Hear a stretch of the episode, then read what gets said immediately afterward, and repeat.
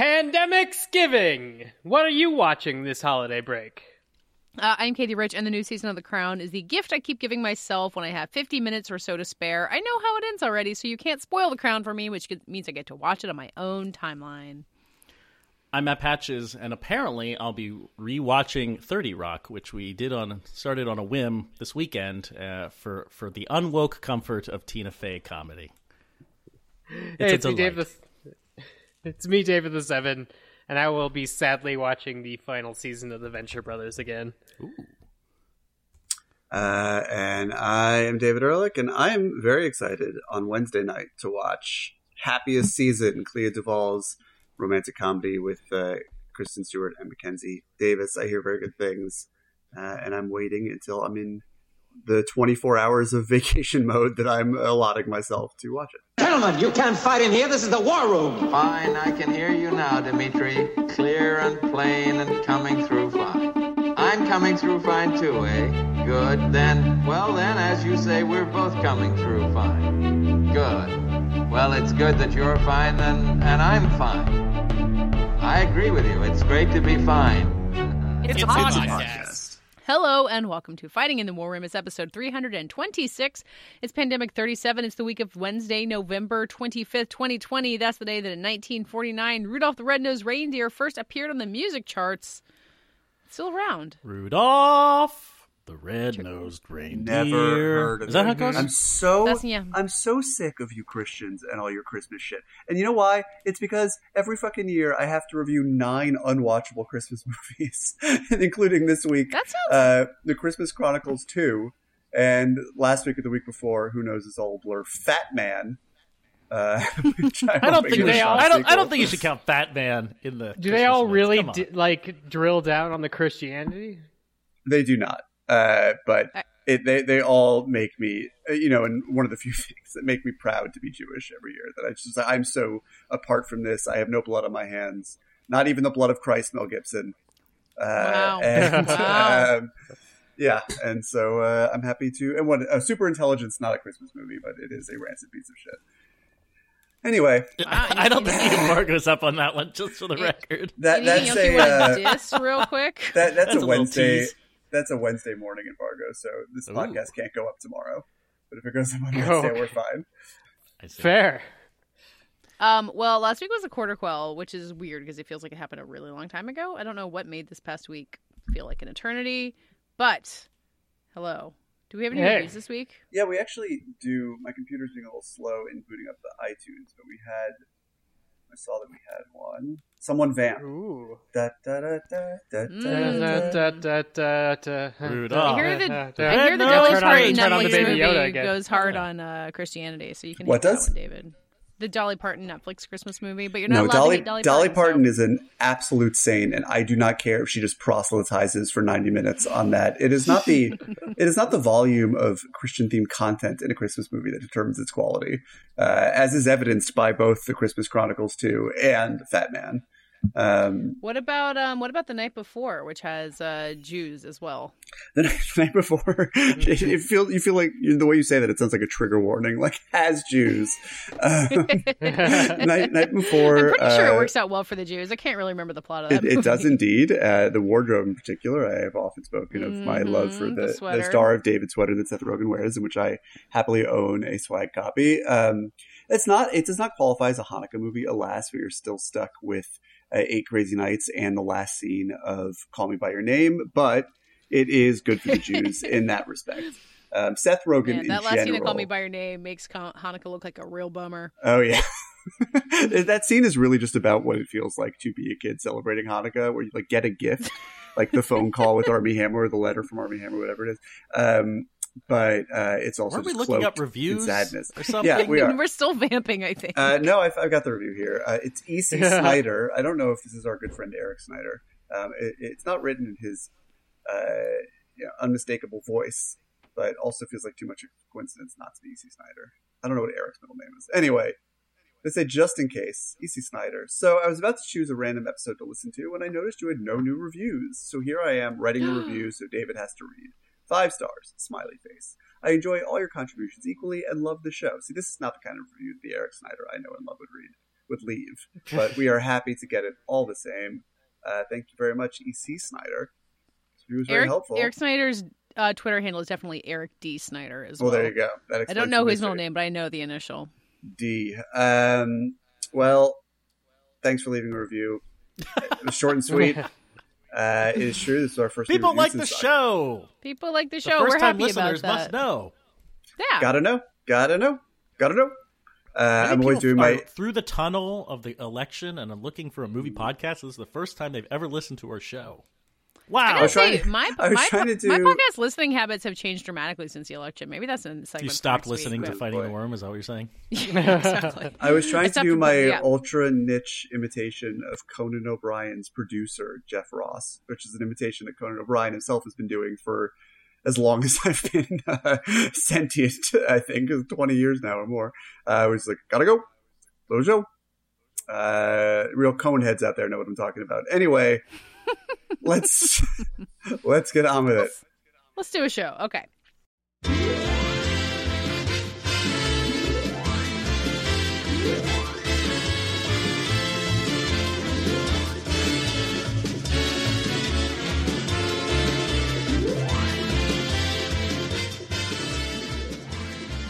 Uh, so in a minute, we're going to talk about a whole lot of movies that are out there right now for you to watch, but we're going to focus on one of them for now, which is Hillbilly Elegy. It is out on Netflix this week, I believe, on Wednesday, kind of like queuing up your Thanksgiving viewing. In theory, you could watch it with your families who gather, gather for Thanksgiving, which we hope you're not doing so that you can stay safe. You could, in theory, watch it on Netflix Party, I think. Can you watch whatever you want on Netflix Party? I've never tried it. Yes, but it's no longer called Netflix Party. It it rebranded called? itself, possibly because you're you can use other things besides Netflix, and also Netflix came after them. It's called now Teleparty. Oh, that's worse. Uh, well, if you would like to teleparty Hillbilly Elegy, I would encourage you not to. But you know what? if you're a fan, This is a Actually- prestige film. This was a this is an adaptation of a huge book by acclaimed director Ron Howard and producer It's Brian true. Grazer. Uh, well, with just uh, to stars Glenn the, Close and Amy Adams. the, the book is not by Ron Howard. Uh, No, I'm sorry. It's an acclaimed book and from- directed. I thought I said it directed by Ron Howard. Sorry, I, should, I my my grammar there. no, I just little want to make sure it, it's perfectly fine, Patches. Uh, you are you're forgiven.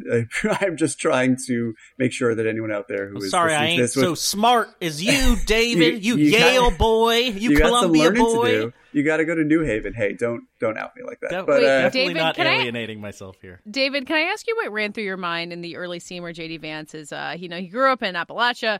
He's at a fancy dinner at Yale. He looks in front of him and he sees all the forks and he can't figure out which one to use. Katie, David, Katie, where this is did you leading learn where to start with because your forks?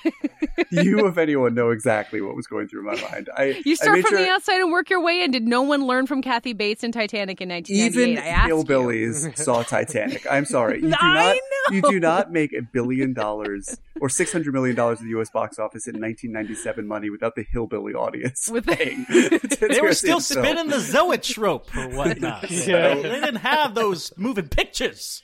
Everyone knows you work from the outside in, This is and what was also offensive. is just like how that scene is so wild because they really just sincerely, straight down the barrel, treat it as if. Uh, this kind of thing has never happened before, and this is the first time audiences anywhere, and not not Red wine? just in reference to White Titanic. wine?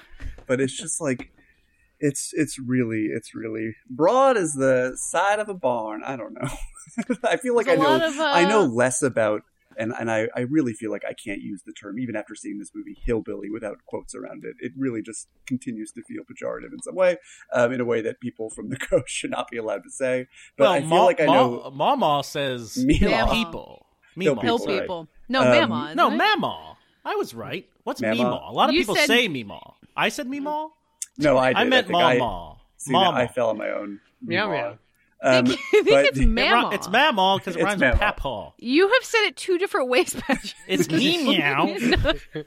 but I, I, I do. I feel like I know less about whatever pocket of this country JD Vance allegedly comes from now than I did before having seen this movie. It has only just muddied the waters. Do you know after watching the film where he is from? Do, do you recall that at all? Well, Ohio, they mentioned but his Ohio. family is from Kentucky. Like right, which mom, which his- is mentioned in the most passing of passing in the beginning of the movie before they just It was a leave Kentucky forever and it just settles in Middletown, uh, Ohio. It is weird. It feels like it's very much training to be like, well, I'm from Kentucky. It's like, but you're you're from Ohio. Like, I get mm-hmm. that Ohio doesn't have the same like cultural valence as Kentucky when you imagine hillbillies, but like, be about where you're from, man. It's fine. Well, that is. Uh, mentioned that he went to Ohio State and someone yes. says, mm, well, there are a lot Katie, the, the ethos of being about where you're from runs deep in this movie in, in many different ways.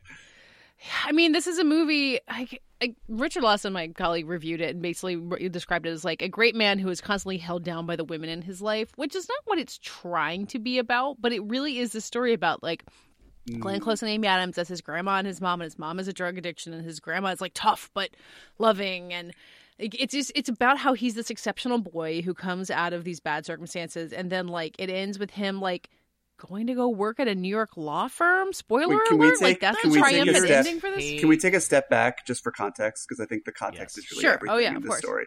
Uh, Hillbilly Elegy, as many people might know, was first a memoir published by J.D. Vance uh, in the summer before the election in 2016, and it became a sensation because people felt the sort of even the, the liberal, you know, book club type people out there uh, saw it as a uh, a bridge between right and left America, an, an explainer of sorts uh, in the Vox tradition for this pocket of Americana that would help people understand uh, what it was about Trump's rhetoric and politics that were attracting them. And it felt like a, a good liberal mitzvah to read this and better understand where they were coming from.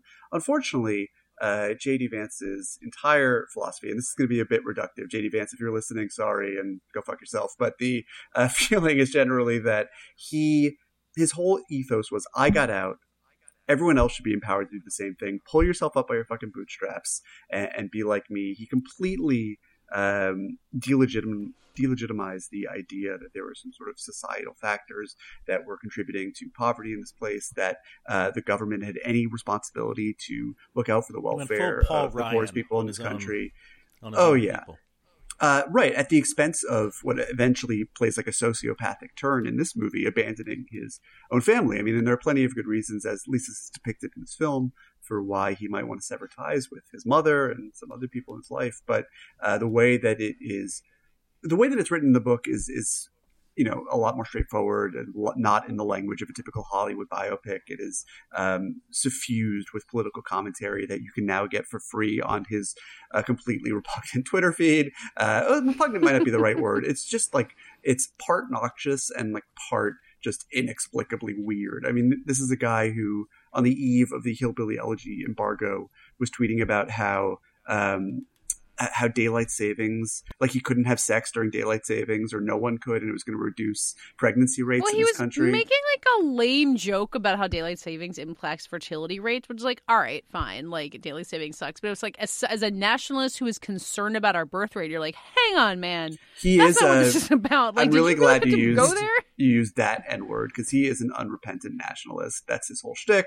He's trying to sort of what make. What does that mean? Well, he's trying exactly? to save that rhetoric from the the white that is, even though he is a very white man, that is usually associated with it. Um, uh, but I, I think that is a a fool's errand uh, and a futile task. I mean, all right, we're, we're, we're, we're going down anyway, real life path. Anyway, I feel anyway. like it's worth talking about the movie. So let me just say not, in, in closing, in politics. closing for my speech anyway. Webster's dictionary dif- defines elegy as the, the difference for this movie is that Ron Howard uh, and his screenwriter Vanessa Taylor have sanded off all this, all the stuff really that we just talked about, and made a hyper conventional, um, glossy, typical, you know, for lack of a better term, Oscar bait like movie that cuts between two periods of time when JD's a teenager and then this pivotal moment in his life when he's applying for a job at a law firm um, after, while he's at Yale Law.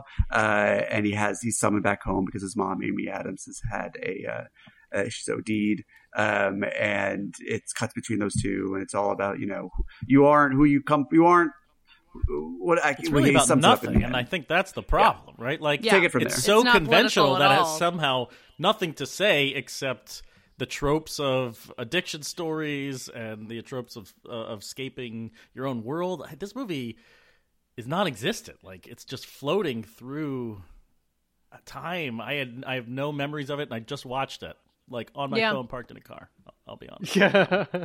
Um, real Yeah, I mean, it's about like this woman, like Amy Adams' character, and like we can get into this. Like, I don't think Amy Adams is especially good in this movie, and I think she's a very good actress. And I don't think like, she's kind of like she looks set, a lot like- rich by this. Actual Bev Vance, I'll tell She you that because there's pictures of her or at the Yeah, end of the and- movie. Good cast. And good Glenn Close, like they they did. They did I well I just don't that. think it's a good role. I don't know if there's another actress No. who could have made that role appreciably better.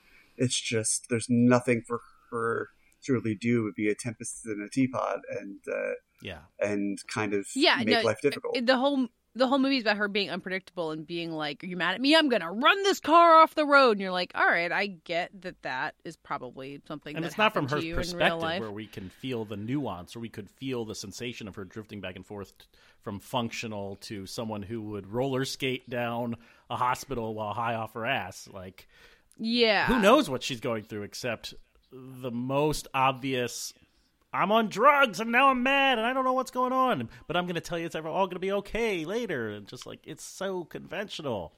Yeah, and it's like set in the middle of this like massive opioid crisis, which has been like covered a lot in a lot of different media, and it doesn't really take her story as being part of that at all. Like she's a very like capable nurse who has like very ready access to drugs, which is what has created a lot of opioid addictions for people. But it's just very like my mom had a problem. That's it. That's as far as I'm willing to examine this, and it, it, it takes the ability of this story to be about any kind of broader portrait of America and just like cuts it off at the knees. yeah, I mean, and I do want to at say though, Mama. I, I was about to say uh, that a, a beautiful segue, Mama. Mama, that Mama. I actually listen. The the narrative around this movie and the narrative around basically every Glenn Close movie until if and when she ever wins an Oscar will uh, unfortunately be uh, about her, and this is true for Amy Adams as well. Uh, sort of striving for an Oscar, and maybe there's some truth to that. I mean, maybe they are angling for one, and this movie does feel like conventional Oscar bait. But I do think it's a little bit of a disservice to what Glenn Close is doing in this movie. A performance that, while I think Richard's criticism of the movie is a fair representation of uh, maybe how J.D. Vance himself sees his own life story. Uh, he is uh, he, he is just very high on his uh, his own accomplishments, and they all seem to come at the expense of the other people in his life, um, or you know, Mhm. in spite of the other people in his life, I should say. But I don't think the movie agrees with that. I think that uh, you know, I think Glenn Close is in a performance that has a pretty low ceiling on it, just because it's so affected and it's whatever. I, I think Glenn Close brings a real humanity to it and is is really strong. And Mima is the um, most human Mama. character. Mama is the most human character we have here. And I, I think there's a moment when you know she's stuck in this sort of like cyclical.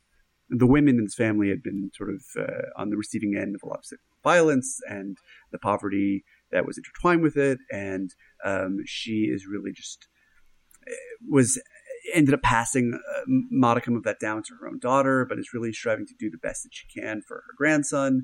And there's a really beautiful moment where, I mean, it's a little bit hokey, but she, uh, he gets a good grade on a test, and there's just quiet beat in this bombastic movie where everything is is in 72 point font, where she just sort of like leans against the refrigerator and looks at his math test and like feels a, a jewel of hope in uh, what he might be able to accomplish with his life. And I, I think there's a real there's a real uh, source of humanity there that she I, I agree with you, and you you Yeah, almost wish too. that the movie could be about her and young JD more. Like the uh, there's a scene again, super hokey, where they're watching Terminator, and Oh my they God. talk Oh about my their God. life in terms of Terminator. Also, we get to see Glenn Close say. Uh, what- what- You're either a good Terminator or you're a bad Terminator. no, or she's neutral. Hasta La Vista, baby. Oh yeah, that too. Um, But, but, but, yeah, Katie, she wait, talks wait, about her. Quick shout out her- to the neutral Terminators out there.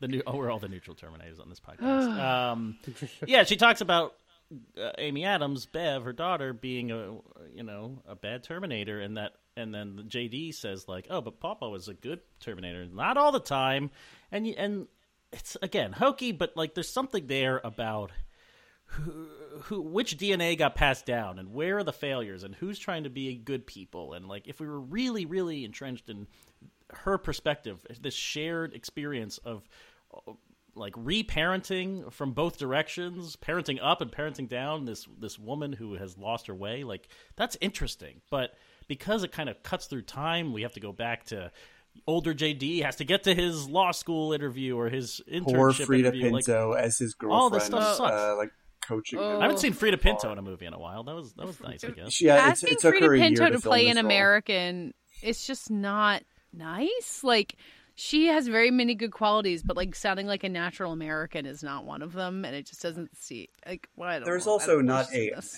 half second in this movie where I believe that Freida Pinto or any Freida Pinto character could possibly be interested in the JD Vance that we meet in this film. No, he's such a n- non-existent nothing in as a character. Can I tell you what I learned today? Which, Katie, this may be something you have known for a very long time, but it was news to me. Which is that Mm. Haley Haley Bennett, who is a very fine actress who plays uh, JD Vance's sister in this movie, is She probably comes off maybe the best in this movie. I mean, she doesn't have much good. to do, and so she is No. kind of uh, absolved. Um, but she, in real life, uh, is has a baby with Joe Wright, who She does. left This his wife too. Who left, left his wife to be with her. And this is a matter of public record. It's like you can read about it in the courts. And then Joe Wright, who has quite a tempestuous uh, personal life, it sounds, had left Rosamund Pike like on the altar essentially to be with the woman he married, and then eventually left for Haley Bennett. I learned this all Yep. in a matter of seconds today, and it kind of blew my hair back. Anyway, I don't want to know. cry. I don't want to gossip, but there's a lot going on over there. I know.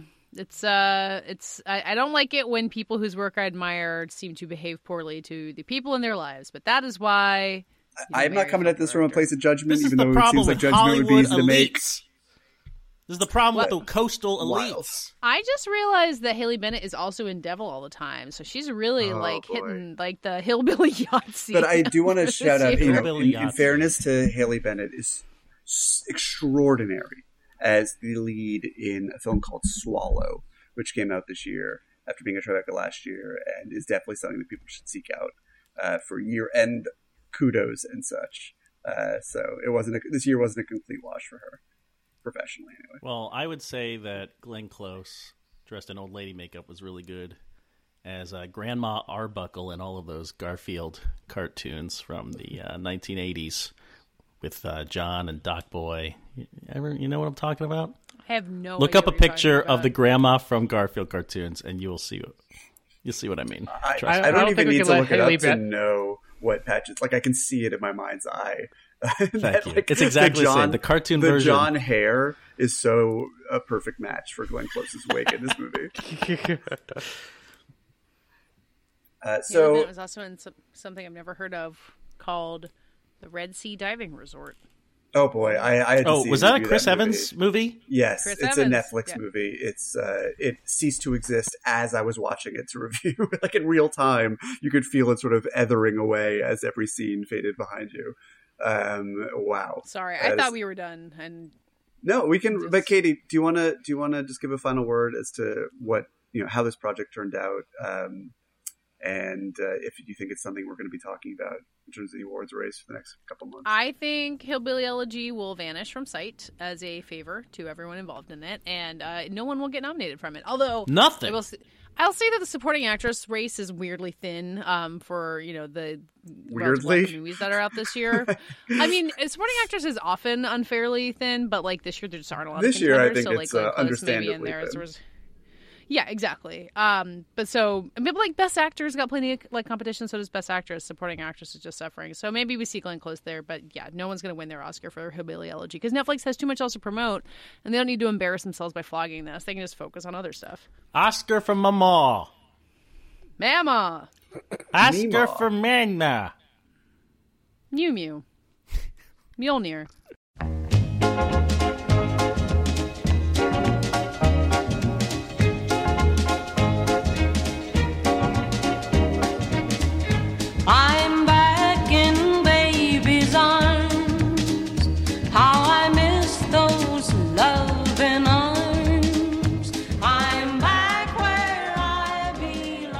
Okay, it's that time of the year again when people are putting their end of the year lists together, whether you do it somewhat professionally uh, or you are an amateur who does it for fun. I don't know. I'd, I'd want to hear like any- me. Yeah. No, no one's asking me to do a top ten professionally. It's just for this podcast. yeah, a good point. We're, we're semi-professional here, um, but you know, some people just want to do their Letterboxd list and share it with friends. Well, that's what I mean by amateur. Uh, anyway, it's it's list season. It's top tens of the year season. And this year, I don't know about you guys. Well, David sees everything, but I, am struggling. I, I really need, don't. I have a lot this of catch year is a, do. This year is a struggle for several Um, reasons. my struggle. It's ten volumes of my attempt to rewatch every Netflix movie that came out before the yeah, I of bet I'm I'm releasing this book uh, back in the original German title. Just feels yeah, appropriate. I was gonna say. Let's let's let's uh, struggle struggle into my struggle books. Wait, was was Mein Kampf about uh, Hitler's desperation to find time to watch Romanian documentaries like Collective and uh, Pedro Costa's? It was about it was about how he couldn't dry brush properly. All of his brushes were just too wet. Anyway, it's list making season, and I want to pick all of your brains on what I should catch up on. Let's all name a movie that our audience may want to catch up on before the end of the year. I want to go first because I'm not going to answer the prompt directly. Instead, I'm going to talk to my mother. Hi, mom. Uh, I know you've been listening to the podcast. It's a pandemic. Your son's on a podcast, uh, but you've also been catching up on lots of movies and stuff on streaming services, uh, which is great. Uh, but here, before the year ends, uh, you have to get one more movie that I've been telling you to check out uh, since I saw it after attempting to see it at two film festivals. You can finally stream Nomadland on December 4th. And I think this goes for everybody, including my mom. I think it's a very uh, nice movie that uh, people should check out. And also, a lot of it takes place, you know, like outside and freedom. And you're like, oh, cool. That's nice. I wouldn't want to live like a lifestyle that was like free of the virus. But then also brings you, you know, to uh, reckoning with uh, some blue collar realities and some realities about aging in America and I think it's a it's a good watch. So make sure and uh, you can't watch it right now when you're listening to this podcast, but make sure and put it on your calendar as VOD December fourth. Well, speaking of harsh realities, Nomadland hits theaters on December 4th, but not VOD. you got to be kidding me!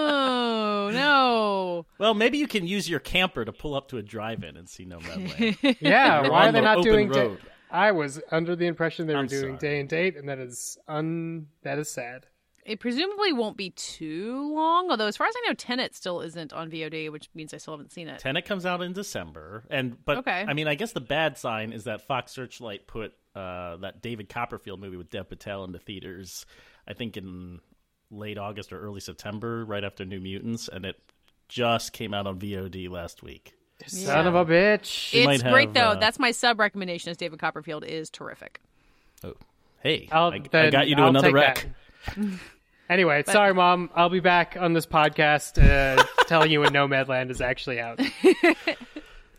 Uh, can I go next? Yeah, Katie. One in. Uh, I was gonna pick the. I was gonna pick the Nest, which was also out in theaters for a while this fall and is now out on VOD. Um, and I finally got to see it. It is this marital drama with Carrie Coon and Jude Law, directed by Sean Durkin, who directed Martha Marcy May Marlene and was this huge Sun- Sundance sensation ten years ago. And this is the first movie he's made since then. And I feel like David might have a better sense of like what he's. He did a British in that time. mini He did a TV. Yeah. He tried to make a Little House on the Prairie movie. I know Oh, that. I would watch that. He also produces his gang's other movies. Yeah. Yeah, no, like his whole crew has like kind of gone on to do a lot, but he himself has not directed another movie since then. Um, but it is very like horror movie, but the monster is the marriage, not like the haunted house, even though the house feels kind of haunted. Monsters movie. Um, capitalism. monsters capitalism, yes, and like imposter syndrome and like not knowing your true self and all these all these different things. It's got these like true two amazing performances, Carrie Coon the Queen and Amazing. then Jude, Jude Law who like I, you know, Swarmiest. I mean, I love the talented Mr. Ripley. I have loved like slimy Jude Law for such a long time, and this is such a good use of like not just his like suaveness and like kind of like you know smooth talker guy, but like his like insecurity and desperation that's kind of always there behind it. It's just like so well calibrated. It's such a good movie, uh, and I hope that if you watch it on VOD, you get better quality than the screener that I watched, where all the blacks were really like muddied and hard to see, and the digit like they got like Ugh. digital pixely. Um, It because was it's a beautiful in movie. theaters when it played Sundance eight billion yeah. years ago. God, yeah. I mean, it would be a great movie to see in theaters because it's really a whole enveloping mood. Um, Well, that's never if you- gonna If you watch it at home, turn off the lights. Yeah, I mean, yeah. Don't don't wait for don't wait to see it in theaters. Watch it at home. Just turn off all the lights and really focus. It's it's worth it.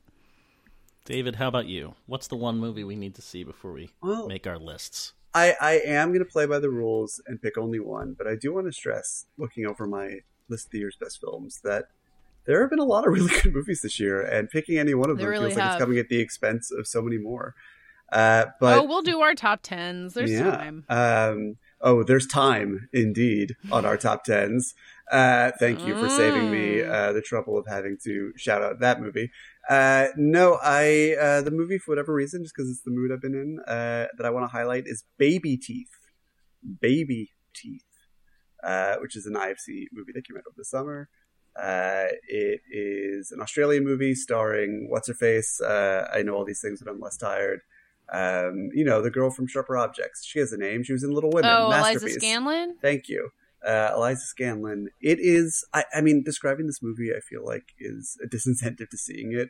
It's like a kooky Australian uh, romantic drama about a teenage girl who has a very in, bad case of cancer.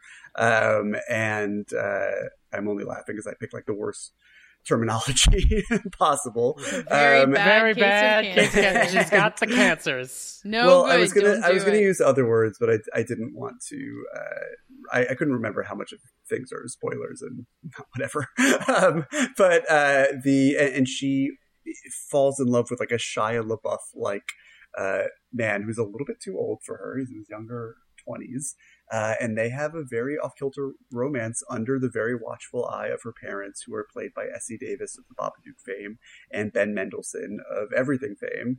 Um, and it is just an extraordinarily uh, honest and alive movie. I think uh, um, uh, Eliza Scanlen is incredible in it. Toby Wallace, who plays the Shia LaBeouf type outcast, who falls in love with her, and they have this bizarre romance. Uh, won a Best Breakthrough Actor award at Venice last year, and it's incredibly well deserved. Um, they, it's just like a. It, I'd never really seen a cancer drama like it. Um, it really vibes on energy all its own. It has an incredible soundtrack, uh, and it's really, really beautiful, even though it is sometimes as depressing as it sounds. Um, but I was given how cut and dry a lot of American thinking can be about this sort of thing. I was worried that Baby Teeth would never see the light of day in the United States, and I guess it barely did. But uh, the people who have seen it have really seemed to respond to it, um, and I don't think it advocates for uh, um, you know uh, illegal relationships, but it handles this one honestly. It's a beautiful movie, Baby Teeth. All right. Patches. Um, recommendation? Let's see. We already No? talked about Hillbilly Elegy. Um, so, uh, well, I have I have like two super little movies. One is To the Stars. Did anyone, did, David? Did you see To the Stars? Ad Astra? It's called that Astra. It came out last year. We talked about it on our quarter quell last week. Last week. Oh no! I'm talking about Martha Stephens' very, very tiny little movie that played at Sundance two years ago. Finally came out from Samuel Goldwyn. It was shot in beautiful black and white, and they um, released a color version earlier this year. So I'm not sure it'll it'll play as well, but um, it stars. Uh, oh my God, what is her name from Moonrise Kingdom? That girl, the the girl from that who hasn't been in much else. That's why I don't remember her name. Um, but like it's a coming of age drama in 1960s Oklahoma uh, about two teens who are kind of falling in love, two two young women, and it is just a really cute, beautiful movie that's not going to get Oscar love. Certainly not. Um, it's going to get no love. It got no love when it was dumped on VOD earlier this year. No one saw it, so I would I would urge people to check that out. And the other one is something that I think Dave may have seen. Uh, David uh, definitely did. Feels Good Man. Did you see Feels Good Man? Oh, the documentary about Pepe the Frog. Yes, it's definitely one of the best documentaries I've seen all year. I think it, um, you know, I'm really glad that we elected Joe Biden so that we don't have to wonder how we elected Donald Trump a second time. Um, But it certainly explains why we did the first time, I think. It really is about internet culture. It's about 4chan, 8chan, the depths of memification when hate becomes so intense that it's uncontrollable and people don't even know why they're hating this hard. Um, and it all centers on uh, an artist whose cartoon frog got away from him and you can try, and he tries to get it back during the movie, and it totally fails because it's impossible. Um, what a saga! Even if you live extremely online, I think that you would really enjoy seeing feels good man which actually gets to like animate pepe and he's happy and dancing with his furry friends and rainbows and uh, you almost feel like pepe could be reclaimed after watching this movie but certainly not he will be a hate symbol to the end of time and it's really Although quite it's a it's a really it's a really good documentary. Everything Pat just said, but do you think like I, I saw it at Sundance or, or just before Sundance, and now after everything that we've put through through 2020, I wonder if now Q is on the rise or maybe now on the decline, but there's a lot of imagery that's associated with that. There's the imagery that comes with COVID. Has Pepe lost some of its potency? Like, is there, is there more of a hmm. chance for it to be reclaimed now because it doesn't have quite the same poisonous? No. Okay. well D- D- dave what do you think could pepe be reclaimed No. there you go I mean, I- I, I mean- I- there's more of a chance it could disappear now, but reclaiming it will inevitably backlash into hate symbolism. Yeah, I think to be fair, whenever I see it in benign tweets, like people replying to me not in a hateful way and they're just using the Pepe, it always the the first reaction is like an intense fear, like anti-Semitism, It's like going through the Rolodex of of the hate that could be involved in this. And then at the end of the day, if all those systems clear, I am like, okay, well, it was strange that you it's used too this. triggering you'll Yeah. always think of this moment if you see it so i don't think it can divorce that feeling unfortunately and i think feels good man makes a good case why about the kind of psychic energy that was imbued in this symbol and yeah i think Like all you can do is make something new and try and wash it away Akira.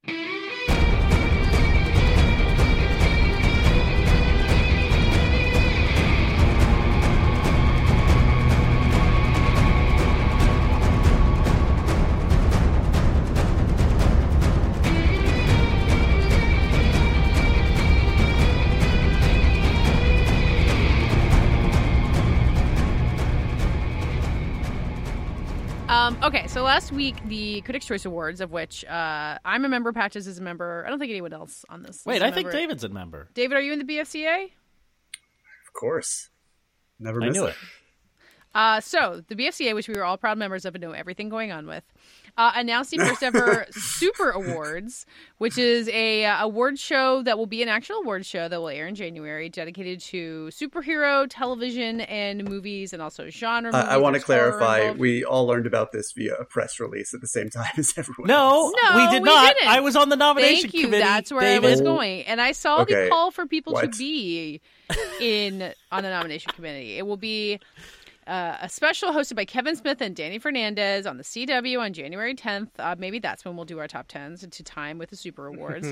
um, I mean, obviously, it's a weird year to choose to do this. It's a year in which there has not been a Marvel movie. very Uh, weird year for sure Wonder Woman, I guess, technically would qualify, but did No, not get nominated because I mean, it, did- it it, It didn't. I mean, we no, didn't see it. Yeah, obviously, No one but has like seen it. in theory, like if you were to do a superhero award, like anyway, it's not coming out. No one's seen it. So what you're left with is a weird series, a weird set of nominees. Patches, you were on the nomination committee for this. You guys worked with what you had. Uh, how did it work?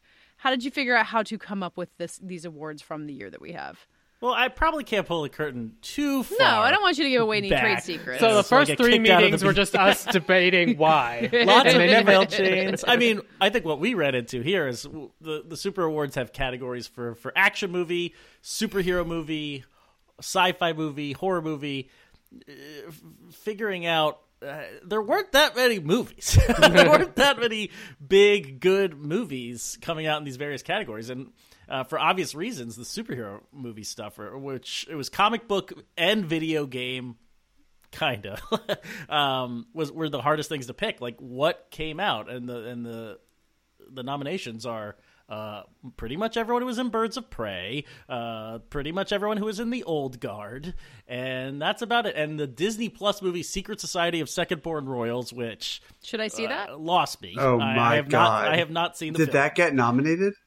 uh, in several acting categories. Yes. Patches. Uh, Patches. Look, It, that's it was Slim Pickens in the superhero movie I category. The comic book I had category. the unfortunate task of having to watch and review that movie for work, and it is. I mean, I my heart goes out to everybody involved because they were clearly working with. I heard it was lesser sky budget. high. What do you think? Uh, I mean, it that is that is incredibly generous to compare, put it in the same breath as a masterpiece like Sky High. Uh, I mean, it, this is like Sky High made on a five dollar bill that somebody found stuck to the bottom of their shoe. It is truly Wow. a nothing movie. I mean, that that- that alone, that it was being nominated for multiple categories, is reason enough not to have the awards. But you guys do. You. I think it's a tough category for a year without any major blockbuster releases. That's that's where we really ran into some problems, and luckily we.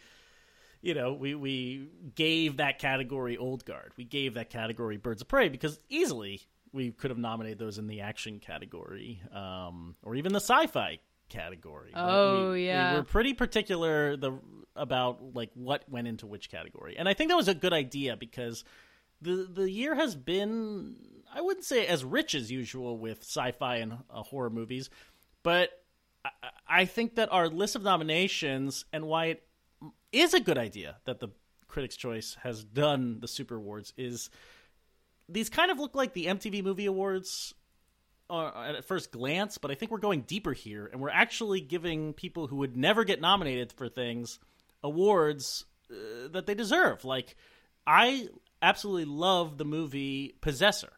Um, did we have, did we talk about Possessor? Has anyone seen Possessor on this call? David, Possessor. I've seen it.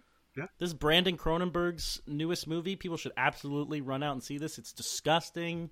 It's it's just it's a it's definitely a sci-fi movie. First, uh, it stars Andrea Riseborough as someone who, I mean, she is the possessor. She gets like plugged in to a machine that allows her to take over people's bodies, and she usually is setting them up to kill someone and then kill themselves. And she's like a secret agent essentially.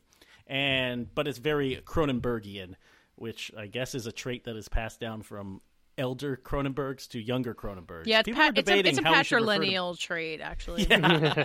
how should we refer to Brandon Cronenberg? Is he just Cronenberg? Is he B Cronenberg? Is he the younger, the new Cronenberg? I don't know how to really talk about a son, a spawn who has gone off and done his own thing.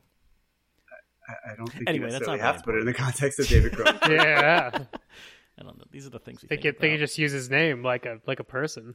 But um, Possessor is all over our science fiction category. Palm Springs is all over our science fiction category. Like seeing The- Palm one of the best movies of the year, one of the best ensembles of the year. Like everyone got nominated for that movie. Andy Samberg, um, Chris, uh, Cristin Milioti. And J.K. Simmons. We put it. We gave him a nomination. And, Yeah, getting like, getting him in for best villain in a movie. I like that. Might be my favorite category of this whole thing because you're you're getting in a lot of uh, all the all the genres together. You get Jim Carrey, you get Hilary Swank from The Hunt. These people are going to go overlooked at the Oscars, and that's always. I mean, look, the Oscars ran into a stupid problem a few years ago when they started talking about the the popular award um, or the popular Oscar, and like, what does that mean? And can we can they get more important movies in the nominations? And it shouldn't be that difficult. It should just be that the Oscars should open their hearts to movies like these, and especially this year, you'd think more of these nominations will cross over with the Oscars, and I don't expect it to. So. Uh, maybe maybe something like the Super Awards could be uh, the middle ground between the MTV Movie Awards, which are a waste of time, and actual consideration for genre performances. Um, I feel like uh, there isn't that much of a gap between the MTV Movie Awards and what you're pitching. Something you just threw away is a waste of time to like. total waste of time. This is, that- I mean, but if you we're guys had had a recog- best we're kiss recognizing category, things the uh, the Oscar. What that's what I think. That's the the slight difference. I think what you're saying, Patches, is this is an admirable step for a debut of something. But like, if you have, if you're going to like limit the pool of movies, either by calling it, changing its focus to something like the superhero awards, or by the fact there's like a pandemic going on, I think specificity is where it reigns because you don't want to have an asterisk next to best something. You want to have an award you fucking deserve, no matter what year it is. I was definitely also running into an experience that I think we all observe from the outside, but it's more frustrating from the inside, which is like you have to sell people on these nominations. You have to sell people. You're trying to court votes. I was having like a mini Oscar campaign within our voting branches, being like, I uh, our action movie category is I, I don't want to say it's a disgrace Wow. wow. It doesn't. It does not contain multitudes. It does not contain the spectrum of action that I know to exist in the world, where South Korea and places all over the world are like making good action movies. A lot of them pop up on Netflix, and you'd never even know it unless you were going to the people who are connoisseurs of this stuff and following them and getting recommendations because you know why isn't Scott Adkins uh, nominated in Best Actor for an action movie? He should be. He's the only one who's kicking ass on like a three month schedule. He has a new movie every other month. It's incredible. Um, but no, we have actually the the Five Bloods is one of our best action movies of the year, and the Five Bloods is a really good movie. And Delroy Lindo is nominated for Best Actor in an Action Movie for The Five Bloods. Absolutely not. I'm sorry. Is The Five Bloods an action movie? I just kind of threw my hands up at this. are gunfights in it. There's like two gunfights in it, I guess. I mean, I, I would be more concerned don't about the fact that there's eight nominations in the Best Action Movie category. That feels like too many. the, the well the the the votes were split. Uh, that's were very I democratic. but I um, I truly uh, I can't be bothered to care about any of this. I mean, we have. Are you I, I not going just to don't vote understand. on this, David? No, I just uh, all due respect to the Broadcast Film Critics Association. but I here's I I, just could I feel like why have you I don't personally understand the reason to have sub award categories. I mean, the Saturn Awards, for example, are sort of their own thing. They're their own entity. It's an own community, and I yeah, but we can box that. out and they suck. But but why have um, you know in addition to well, I think for, for the reason that why that that, that Patches was talking about, and why they have like the Hugo Science Fiction Awards, and not just you know like you have to win a Pulitzer Prize or fuck you. Like there's a specific there's specifics I think in recognizing notable achievements in a group of thing. It's just in order to deal with that being not a large pool of like all movies, I think you have to get very specific so you aren't like casting a wide net because then you end up with something like eight movies that may or may not even be action you know nominated for for I, best I action would movie. just I guess the other- I the would other so much is, rather you- just have op- oh, broaden the tent for the main ceremony and let these movies in, not by ghettoizing them into their own categories at the big award show by But it's a chicken and the egg thing, reframing do the way that we think about them. how do you put pressure how do you put critical pressure on something like the oscars that does it's both worthless as we talk about on this podcast a lot but also people the mainstream will recognize like oh these are the good We movies because they're nominated for the oscars we are less how do you than- Uh, create how do you create critical pressure we know for a fact that award season is you guys have a- engineered I feel to like have I'm like living a season. on. I, listen, I'm not saying that one movie had the power and one award season had the power to undo all these things that you're talking about, but it does feel a little perverse to me that we are just a few months removed from Parasite winning Best Picture at the Academy Awards, uh, and we're having this conversation now. I mean, we are here. We are ta- shit talking hillbilly elegy and laughing it out of the awards conversation while waiting for films like The Five Bloods to legitimately rise in Oscar talk and not just at you know the third grade whatever awards. And um, you know th- these things are. I mean, I'm, not saying they're happening over. man. I, I try to fix every awards group that I'm in, and BFCA, is, BFCA is one of the few. I try to fix. do you get to I vote on this i don't even know do you guys vote on does, does I, the whole body vote I on the assume Super so. I voted on the documentary awards. So I yeah, I assume would it works so the too. same way. Yeah, we just honored documentaries. David, should we should we ostracize them? Should we sequester Well, I- them? Uh, I wanna get why, back- Why do we have documentary I- I- awards? Well, I think it's been really encouraging on the flip side of that to see that more, you know, with our archaic uh, best foreign language rules that are very provincial and limiting, still, it's been encouraging to see more foreign countries submit documentaries for their uh, candidates for the best foreign language film of the year, best international picture, I guess we call it now, um, with good reason. And that's been really encouraging because it's been moving people towards understanding that documentaries shouldn't be segregated into this sort of like lesser, more esoteric category, but are narrative films in their own right, can be anyway, as much as anything else. Um, and if the rhetoric we have is un, uh, i- i- is just ill-equipped to deal with the reality of what films are and how they work. Uh, so I would rather see things moving in that direction rather than further consecrate the segregation between these movies. Here are the awards that I want to be at the superhero uh, awards. I want I want a best picture uh, in the genre. You could widen the We genre as much as you want. I want uh, costuming Mm-hmm. because you're never going to get a competitive superhero costuming gig to something like a period piece or an Oscar bait like costuming design movie. Wait, but like Black Panther won the Oscar for best costumes like two years ago. But like, David, Yeah, I feel I like just- you're presenting this as the Oscars are the only award that actually matters. And I think what Yes, Patches he is, is. saying is No, this but is an I- I'm just opportunity to give a, a- wide range of awards to a. I'm wide just All right, all right, using. then- I'm just trying David, to counter the my- argument. I'm just trying to counter the argument pick. that these movies aren't recognized by the Oscars. That's all. Take my third pick.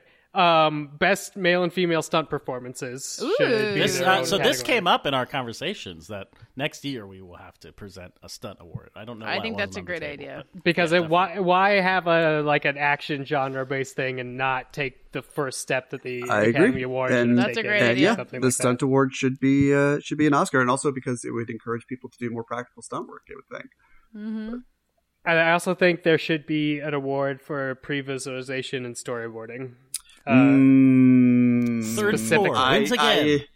I, I cannot. I cannot abide that. But I'm talking about superhero awards. I'm not talking about establishing Oscars. But if I have like a genre category, there are certain things in genre movies that I think are more difficult and maybe aren't recognized in the same way that you know, like comedies. What about best why not giant have- beam shooting down from the sky? Do you think there why, why not just have why not just have a uh, storyboard artists award show for the storyboard artist union if such thing exists um, I and then they mean- could have But now you're profi- suggesting ghettoizing things again, David. I think, I think it's I think it's forth. it's I think it's Well, a team it's not- effort, and I think it's it's, like sometimes necessarily it's storyboard, it. sometimes it's previs. There's a previs editor that's cutting all those things together. People do voice lines. I think you do it, for a team. We we do have uh, you know every group like the costume designers, the production editors do all have their own awards. Yeah. Uh, you know, separate from the Oscars.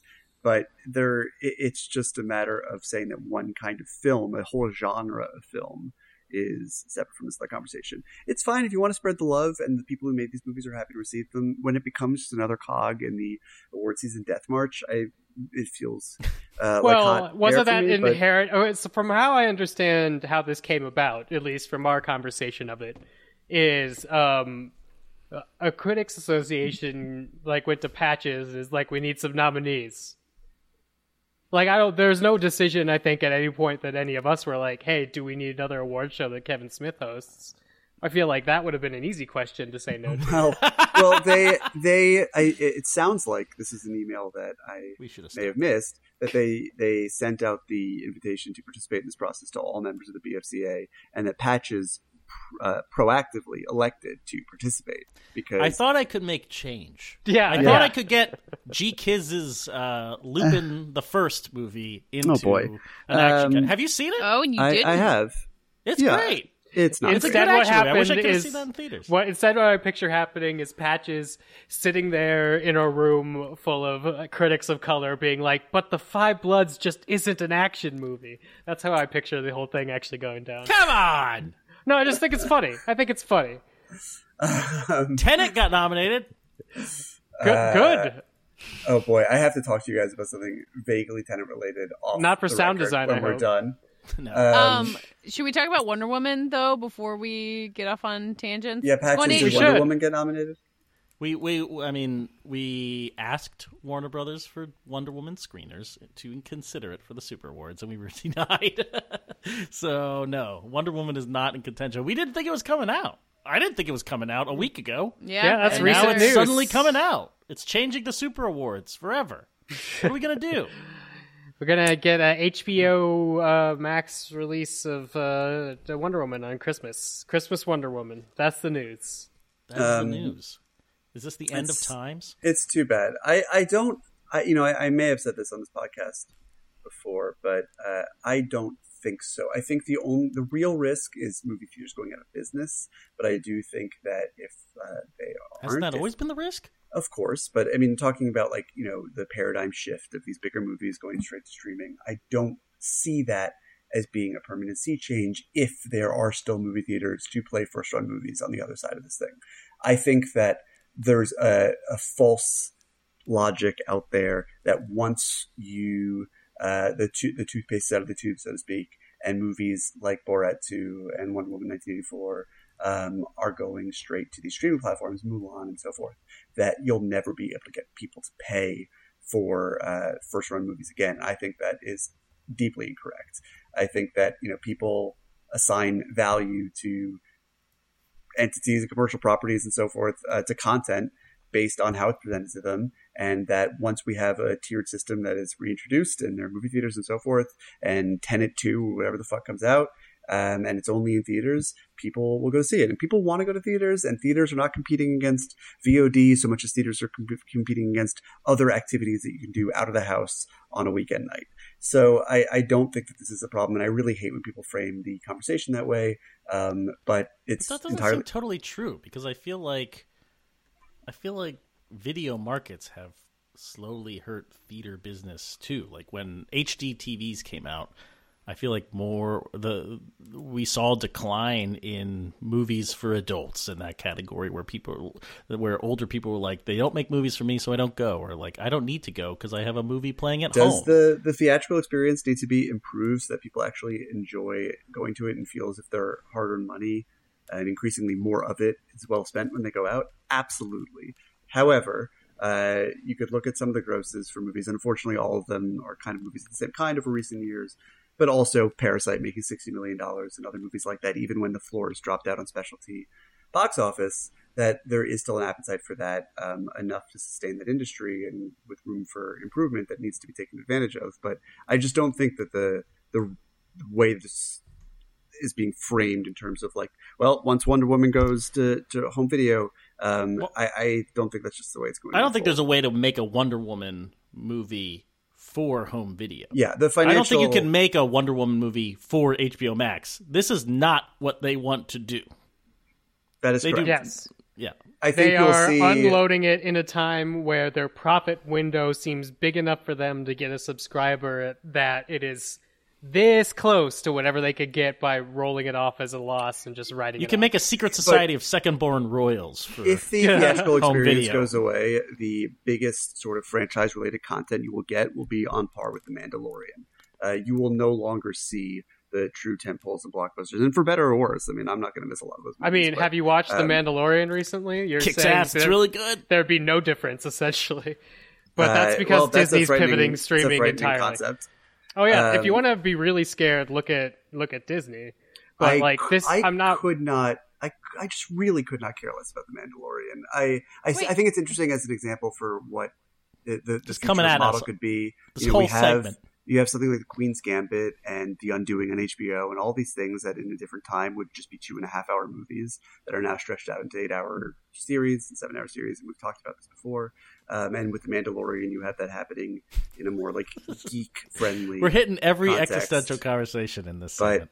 I don't The Oscars, the Yeah. theatrical experience, the Uh, movie. well, they're the all they're all tied together. I mean, I think it's always a mistake to have a conversation about the Oscars separate from the market of what makes Oscar-like movies and other high-minded films for adults uh, financially viable. So, I mean, all of these things are interconnected. Katie, It's what do all you about think? money at the end of the day? Wait, Dave, are you implying that Disney is pivoting away from the theatrical experience, like as a product of anything other than the pandemic? Like, Yes. like when They've this is that. when this is over, they're not going to be trying to make tentpoles anymore. They No, they will make tent the poles. they balance won't- be different. the balance will be shifted completely. The tent poles have uh, hit a plateau on them for theatrical release value that they can reliably hit. And so now they're wondering how they can extend the tail when they recapture that property. So something like a theatrical release, something is now part that they don't have control over. And because they don't have control over it, they don't know how to monetize it like they used to. But now this Disney Plus thing has opened up this entirely new avenue where they could regain control of stuff. The whatever we hear about on Disney about Disney Star on December 10th, which I think is their update of their next like little service, but some people are suspecting it's going to be uh, starting to reclaim the Fox properties from Hulu just to get it onto the Disney Plus subscriber base. So they're trying to move Wait, wait, wait. all so you're, profits. you're you're saying that the rumor is that something called Disney Star will launch on December 10th, and it will be like grown up Disney Plus. Disney Plus Star. I don't know if it'll launch, but they'll announce that that's like something of their intention. Uh, but basically, the idea is now that they've wait, is this real or is just like Q for nerds? I mean, this is the the latest rumors on the Disney streaming things, so I don't know how cute for nerds that is. Well, like, But- and sensibly, at some point, like there will be a platform where you can watch like Titanic and Avatar that isn't just like being like jammed around in Hulu. Yeah, it's called cable. Exactly. it's called VH1. Well, yeah, but but Disney doesn't own 100% of that, and they do own 100% of the streaming service. So they're going to start transferring their content for there. I don't know what that looks like, but if you pack if you package that with something like Universal's, uh, Universal, yeah, the one who's increasingly trying to shorten the theatrical window to like 15 Yes. days for blockbusters. If you pair that with something like Disney Plus, then you have like Black Widow comes out May 1st, and then May 20th, Black Widow Premiere Access debuts on Disney Plus or whatever the fuck they're calling it. And like that method might be on a spreadsheet somewhere. You've already captured the premiere audience in theatrical, and then you've just moved up the home release thing. So I think like that's the change. It's going to change blockbusters majorly. But I think what uh, There'll be fewer of them. I don't think, I, but I think that's okay. I mean, maybe I'll end up uh, eating these words, but I think that's okay. The really the victims there aren't going to be the theaters so much as like the hotel movie services that lose out on that second release window. Um, but I, I Hmm, think that, Redbox is Redbox going sure. go away? but uh, I think that you know the the theaters are doing much of their business for these bigger movies in the first ten days of release, eighteen days for sure, um, and that even after that time, there'll still be a sizable portion of audience that would like to see your Captain Marvel twos on a big screen um, and are willing to pay the premium to do that. But I, I, I think that something like that is a more viable long term solution. But I, I don't think that. Uh, whatever. I, we I mean we've had this conversation so many times in so many different ways. It's just like I, I just get a little, a little uh, tense when every time there's another example of this because of a pandemic that is, you know, tapping into people's existential fears. Um, but I think, and some elements of the way that our world is changing are going to be permanent. But I do think others are a little bit more elastic. And I think companies making these pivots because there is no there are no theaters to open these movies in. Disney is pivoting to video. This- Home it video. doesn't it doesn't signal anything other than the fact that we are in a uh, pandemic right now and they have I mean, Disney's a different release. case though because they're also losing tremendous amounts of money from the parks, and Yeah. they have stated in their investor calls like we're going all in on streaming. And I think after disasters of the live action remakes and stuff, you'll see that. I mean, it could be good for the whole market that Disney kind of crumbles a bit and has to retreat to streaming because then other movies will have maybe an easier time and Marvel won't be the maybe Marvel is the only pillar that they'll have and Star Wars will just be a Disney Plus enterprise at this point. But my question for Dave is if um, Doctor Strange in the Multiverse of Madness will be a mini series before it becomes a movie. How are they shooting? Marvel is just continuing to shoot movies in Atlanta for a, for a distribution system that is not going to accommodate them. Maybe I don't know. It's weird. Yeah, man, I don't know how it's going to work out. It seems weird they're shooting this one so early, but you know, I we'll wish see. I hadn't invested. I shouldn't have inve- invested in Marvel. I, you know, I gave them all my money. Wait, with make, money? uh, no, I didn't. I was gonna say, like, uh, that was probably turned out fine depending on when you invested in I'm Marvel. a producer on. it's not a, it's not an unsafe stock. It's just gonna make bad Oh. movies occasionally. uh, anywho, uh, movies. Uh, let's let's let's end it. Super Awards. Super awards. My goodness, we found Super a way to do a segment about superhero movies, despite there being no superhero movies. That was the point. That's the great thing about the Super Awards.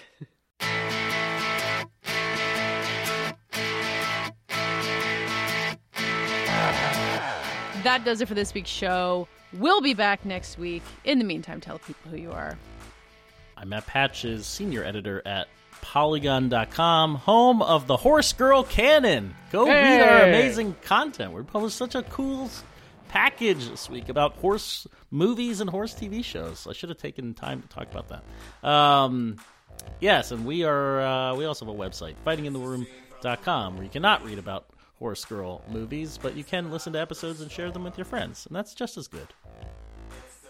Uh, hi, I'm David Ehrlich. Uh, you can find me on Twitter at David Ehrlich. You can find all of us on iTunes at Fighting on the War Room. Uh, fighting in the War Room. We're not fighting on the War Fighting Room. on We the have- War Room. We've What sent episode number is this? into the War Room. Uh, and that's where you should do. Leave us a review. Leave it on the show. It'll be uh, an enriching experience. for you. Enriching. I'm Dave Gonzalez. You can follow me on Twitter at DA7E. I'm also on a podcast called The Storm, a Lost Rewatch podcast, and we are in the middle of season four of Lost. I have noticed we are getting more listeners after the election. Guys, it's okay to care about frivolous things again. You might actually need it. Come watch Lost with us, The Storm, a Lost Rewatch podcast. Caring about frivolous things. It's why I love The Crown. Uh, I'm Katey Rich. You can find me at vanityfair.com on the Little Gold Men podcast there, where this week I talked to Armando Iannucci, the writer and director of The Personal History of David Copperfield, which, I, as I said, I loved. You should watch it and listen to that. Uh, you can find me on Twitter at Katey Rich, K A T E Y R I C H, and we're all on Twitter at FITWR, where you can tell Patches what superhero movies he should have nominated, or you can answer this week's lightning round question, which was. What are you watching this holiday break? Thank you for listening, and we'll be back talking to you next week.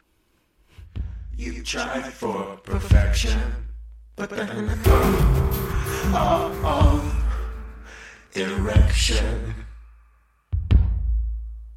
Oh, oh, oh, erection.